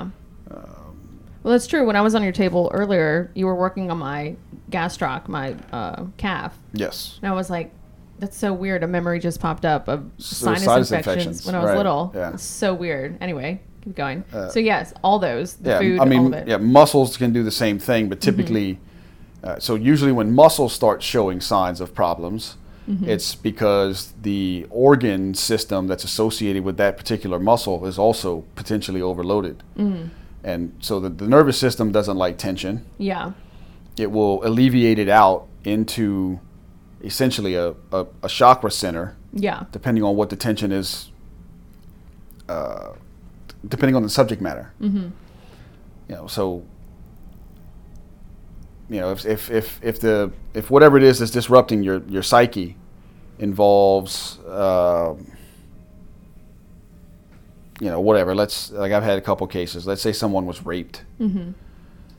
You know, so that obviously involves the sex organs and, and all that kind of stuff. So that, that's going to be obviously dis- traumatic and disrupting the psyche quite a bit. For sure, yeah. Well, that can easily concentrate in the sex and reproductive organs, mm-hmm. and the uterus and the ovaries uh, in the in the first and second chakras. Right. Well, the body will seek to alleviate that out of the organ system mm-hmm. and out of the nervous system, because those things supersede, you know, shit like a hip mm-hmm. in or a knee in the chain of survival. Yeah. So the organs supersede muscles mm-hmm. uh, in, in, in survival terms. So it'll alleviate that stuff out into the musculoskeletal system. So usually if you see a muscle that's chronically a problem mm-hmm. and you can work your way backwards yeah. through the neurological connection from the muscle to, you know, its neurological innervation mm-hmm. to what organs and systems may be on the same neurological channel. Mm-hmm. And you can get a sense of what organ may be overloaded. You can get a sense of what emotion may be stored there. Right. If you know the sh- the, the chakra center that that happens to be in, you could get a sense of what other emotional components may be involved. Mm-hmm. And you may work on the organ system. You, right. You can influence it inside out or outside in. Mm-hmm. It's more powerful inside out. Yeah. Um, well, and even certain foods will correspond with different body parts and colors and correct. That match the chakras and will right. support different areas of the body. Like grapes could help with um, the alveoli in the lungs because right. they're grouped and clustered together. Yes, they look, the, the structure is the same. Right. I love grapes. Which grapes are, you know, that's a yeah. that's a pro-thyroid. Yeah. Uh, particularly True. dark, particularly dark, dark grapes. Right. Black, purple, whatever. Well, uh, I feel like my leg is probably lymphatics. Yeah. That goes to, uh, I guess, what organ system with the spleen? Uh, yeah, spleen. Uh, uh, to a degree, you could even say the yeah. appendix if you still got one. Yeah, I do. Um, those are like lymphoid mm-hmm. aggregates. Yeah. Um, yeah. yeah and then the toxin. What is this? What is the spleen? Overthinking. Yeah. Worry, overthinking. Yeah, yeah, I got. Sounds be, like me. Yeah, well, me too. Well, you've worked on, on mine. Yeah. Uh, before. Mm-hmm. Um. And usually, my so my splenic flexure mm-hmm. is usually problematic. Right. Um, yeah. Which well, I got to do. You know, I got to do pumping and all this kind of stuff for for that as mm-hmm. well. So it's a it, you know I don't usually. I mean, there's some cases of people that I work with where we'll mm-hmm. get into this stuff. Yeah. But you know, from a food perspective, it's all right. What do you you know? Take an inventory of where you are. Right. Where is it that you want to go, and what do you have to do to get there? And most people that come to see you is really like, I'm not eating, I need to eat, or I'm eating crap, I need to eat better. Right. It it, it doesn't have it's to be pretty basic. It doesn't like have that. to be terribly complicated. Yeah. And I do have a food list that I work from, and people usually get it, and they're like, man, I, you know, I don't know how that's going to work. And well, that's why you're working with me. Yeah, it's my job exactly. to help you change your lifestyle, figure out right. how to make this a workable, you know, component for stuff. And what, what right. people forget is that the last thing, particularly if you're not really healthy mm-hmm. or you're not satisfied with your current level of health, the last thing you want to do is a one eighty. Mm-hmm. Right. Bad idea. Yeah. Like you, mm-hmm. that's throwing gasoline on a fire. You've yeah. got to, you I usually, people are usually shocked whenever they hear me, hear me say, listen, the, the slower you go, mm-hmm. with these changes that I'm asking you to make, the better off you're going to be. Yeah. Which is usually why I only have people change like two or three things mm-hmm. in a given, probably in a given month. Yeah. Like, all right, we need to eat, we need to eat breakfast. You haven't eaten breakfast for seventeen years. Mm-hmm. We need to eat breakfast. What do I need to eat? At this point, I don't care. Yeah. I mean, don't eat, you know, McDonald's. Mm-hmm. But, you know, eat, I, it doesn't have to be ideal. Eat a piece of fruit. Yeah. Eat something. Yeah, start with at least one thing. Yeah. Eat, eat one one little thing in the morning, you know, something. Mm-hmm. Like, oh, I'm, I'm always nauseated in the morning. Yeah, because you probably have super elevated levels of stress hormones. Adrenaline running through First it, yeah. thing in the morning, mm-hmm. and that's making you nauseated. You're going to have to, you know, take a couple of bites of something and then work your way up to being able to eat a meal to bring your stress hormone levels down. Mm-hmm. Well, you, you, you're nauseated in the morning and you start your day with coffee. Right. Exactly. You, you can't you can't do that. Mm-hmm. You can if you want to continue to get what you've always gotten. Mm-hmm. But if you want to change the output, you got to change the input. Yep.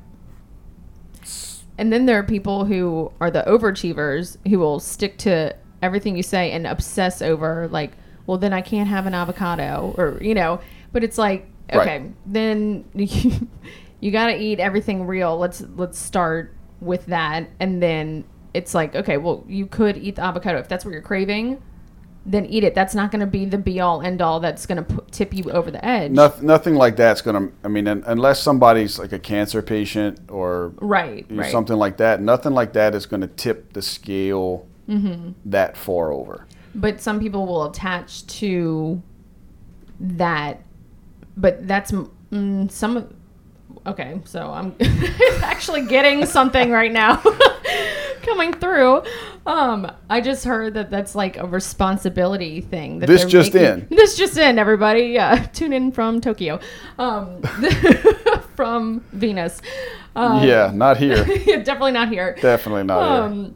the it's they're making you responsible for their healing right and when they're attached and obsessed with that. So that if it doesn't work, which it won't because their mind is so strong, right, that they're sabotaging it in right. a way so that it's victimhood. It's not it's not going to work. So But it's not their fault. The thing that they need to learn, right. It's yeah. not their fault, but the thing that they need to learn is stepping into their own responsibility for their health and themselves right. and making those decisions and being willing to fail because that's their fear. Right. FOMO. FOMO. Full yeah. circle. fear, fear of failing on my own. Uh, yes. That, so, you you know, awareness is, is step one, mm-hmm. essentially. You you If you're not aware, like most people are kind of walking around in, in a uh, kind of a conscious unconsciousness. Yeah, yeah, right. Like I know... Autopilot. Inst- I know instinctively that, you know, uh, you know a, a, a stack of seventeen pancakes for breakfast is probably not good for me. But I'm going to do it anyway. Yeah. I know that if I eat a pint of ice cream every night before I go to bed, mm-hmm. after a month, you know, I might weigh seven to ten pounds more. Right. But I'm going to wait until I weigh seven to ten pounds more, and I'm going to be pissed off about it. Yeah. That's a that's a conscious unconsciousness. Like mm-hmm. you're, you're making decisions, but you're not really conscious of what the hell you're really doing mm-hmm. when you're doing it.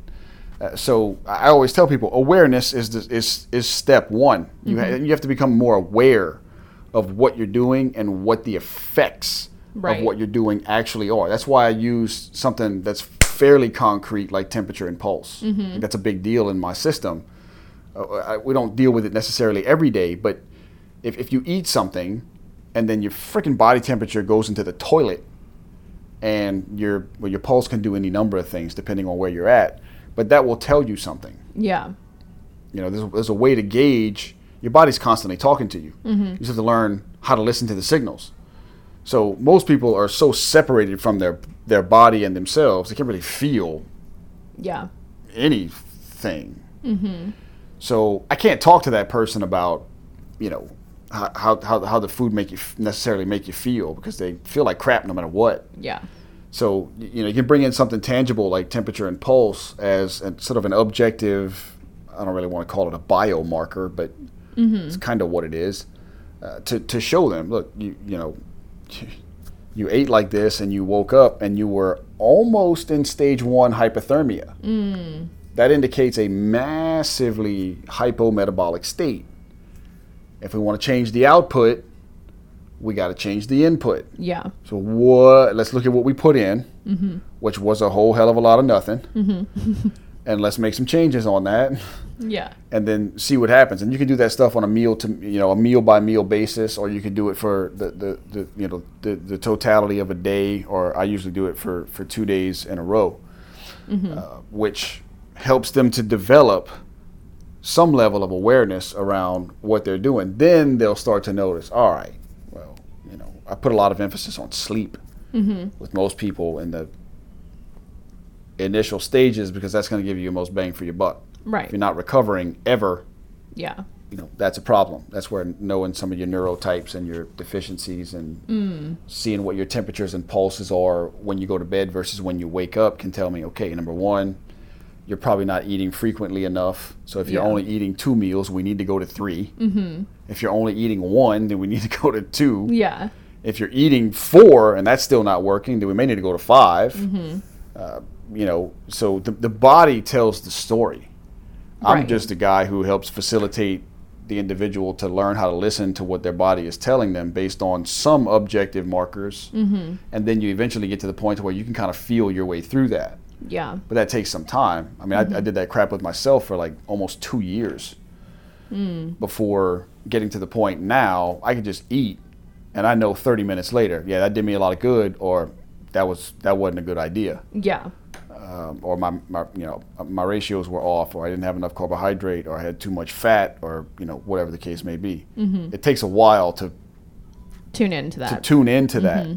and yeah. there's still times where you know I'll go back and log and look just to see. Mm-hmm. Uh, which I did just a, just a couple weeks ago. Yeah, and um, then when all else, else fails, you'll go rock climbing. Possibly, yeah. We haven't been in a while. Yeah. Uh, yeah, I mean, you have to do things that you enjoy. Yeah. Shocker. Right, um, but that was a little bit of a learning curve for you. But yeah, it was, but because, you know, I mean, I always, I, I go to the gym all the time, and yeah. I do enjoy that, so I've always considered that as like, well, I'm, I am doing something I enjoy. Yeah, yeah. Yeah. Which is cool, but I'm also beating the shit out of myself right. when I do that. Right. It's like, the word is called fun. Right. So, but I do yeah. enjoy, yeah. you know, the, but so I still have that. Yeah. And I've, I've done a lot of things differently to take more time for myself. Yeah. And uh, do shit that I consider to be, I consider to be fun. Yeah. Um, but yeah, you need, you need all of it. Right. But most people won't be able to handle doing all of it at one time. Oh, for sure not. So yeah, yeah, yeah. We, with with the nutritional work that, or excuse me, can't say that. Yeah, food. With the food and health coaching that's yeah. done, you know, none of it is meant to be diagnostic. Yeah. I mean, you can get all your, you, you need diagnostics, you got, hey, yeah. open a phone, well, they don't make phone books anymore. But you can find a thousand people that'll give you a diagnosis. For sure. You know, that's not my gig. My yeah. gig is I'm looking at you as a, a whole person, mm-hmm. and from a nutritional standpoint and a recovery, you know, a breakdown versus recovery standpoint, yeah. we need to balance the scales a little bit. Mm-hmm. Let's use food to do that. Yep. We can use manual therapy to do that in some in some capacity, depending on how open the person is. For sure. And if you want, mm-hmm. we, you know, we can work on some of the organ systems. We can do pumping for different things. We can you know, do mm-hmm. some cranial work to, to calm the mm-hmm. sympathetic nervous system down and stimulate the vagus nerve. There are exercises you can do for that. There's manual yeah. therapy for that. There's breathing for that. Mm-hmm. Putting all the, you know, it's the little things over the course of time that make the biggest mm-hmm. change anyway. Yeah. And it's like nobody cares if you're going to change something that you do once a year. Mm-hmm. Like, oh, we're going to change where we go on vacation next year. Who gives a shit? That doesn't yeah. do anything. What are you doing every day that you're yeah. going to change? That's going to matter. What you do once a mm-hmm. year for a week, yeah, nobody cares. Mm-hmm. That's a waste. I mean, great if you want to do that, but that's not going to that's not going to suddenly cause some massive shift in your life. Mm-hmm. It won't. Mm-hmm. For a short period of time, yes, that's not going to last. Unless you meet someone who you're going to be with the rest of your life. Correct. Yes. That aside, I mean, yeah. you could have some powerful experience on your change of vacation. True. But that powerful experience is something that you're going to take with you every single day. Mm-hmm. The vacation itself is done when you step on a plane to come back home right, or whatever. Right, right. Mm-hmm. Which is often why some people who are in chronic pain uh, go on vacation, have no pain, mm-hmm. and the second they get back home, they're back in pain again. one hundred percent. It happens yeah. all the time. All the time. I can't even, I, I, yeah. I, I mean, again, I specialize in the ridiculous. Mm-hmm. So, and my practice has been chronic pain, like crazy chronic pain for yeah. seven, what what year are we in? twenty twenty-one, I believe. twenty-one? Mm-hmm. So. I thought it was twenty twenty-three the other day. yeah. Slow down. Like, I know. It might have been. Like, oops, yeah. Um. Yeah, so I mean, this is since oh four, so this is six, seven, seventeen years of. I can't. I lost count mm-hmm. of how many people would yeah. go on vacation, not have any pain, come back, and then mm-hmm. you know their pain comes back. Oh, I do that when because I'm living part time in Austin, Texas right now. When I'm there, my eyesight corrects.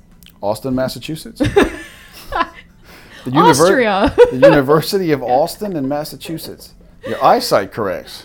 Yeah. Interesting. Yeah. So it, it just corrects. And then when I come back, it's like, I, I know it's a metaphysical thing just because, you know, I've corrected my eyesight multiple times using energy work. And then it'll go right back to yeah. regular, uh, how it is, you know. But then when I'm outside of my patterns that are, that exist around my hometown and I get out and go somewhere, my eyesight clears up. It's very interesting. Yeah, for sure. Yeah, I yeah. fixed mine a long time ago with the Bates mm-hmm. method of natural vision correction. Oh. Uh, and then I got too lazy to keep that shit up, so mm-hmm. I was like, forget it. I'll just wear contacts. Yeah. Uh, but yeah, so uh, you know, bringing it kind of full circle, right, back to a, a reasonable uh, point. Mm-hmm. Uh, you know, the mental is the physical, is the chemical. Everything is nothing. Is the mental. And nothing is everything. Every, exactly. It, it you, yeah. you. It doesn't matter which one you decide to work on first. Right. Neither one is more right than the mm-hmm. other, in in my opinion. I happen to uh, favor uh, mm-hmm. nutrition and, or excuse me, food. Yeah. Things you eat. Yeah, stuff you put into your face. Yeah. Uh, um, face stuffing. Uh, be, Professional. Be, just because, you know, that's a that's just a passion of mine. I'm, I'm super. I've been super yeah. interested in that since I was like fifteen. Mm-hmm. Uh, which is like twenty-five, twenty-five years now. So it's mm-hmm. kind of wild to think about, but um, and it's something that you have to do. Mm-hmm. Right. You know, unless you become a breatharian, which is, you know, we're possible. Several, I think, several generations or more away from that. I've tried that for a day, and I was like, eh, I like food. But you know, you're gonna have to eat, so you might as well learn. Yeah. What the best way to feed your body is. Mm-hmm. Instead of listening right. to so-and-so's book on, I stopped reading diet books like fourteen years ago. Yeah. I mean, I have a library full of them. Mm-hmm. But. Well, I think the people should just start somewhere, you know, because there are so many options out there. I feel like just Certainly. starting somewhere, and especially full circle, if you have a thyroid issue. Right. It, it could be very nutritionally based or food based. Sorry. Yeah, for sure. I mean, there's there's there's zero there's zero doubt about that. Yeah. And I mean, there's so many things that impact the thyroid. Mm-hmm.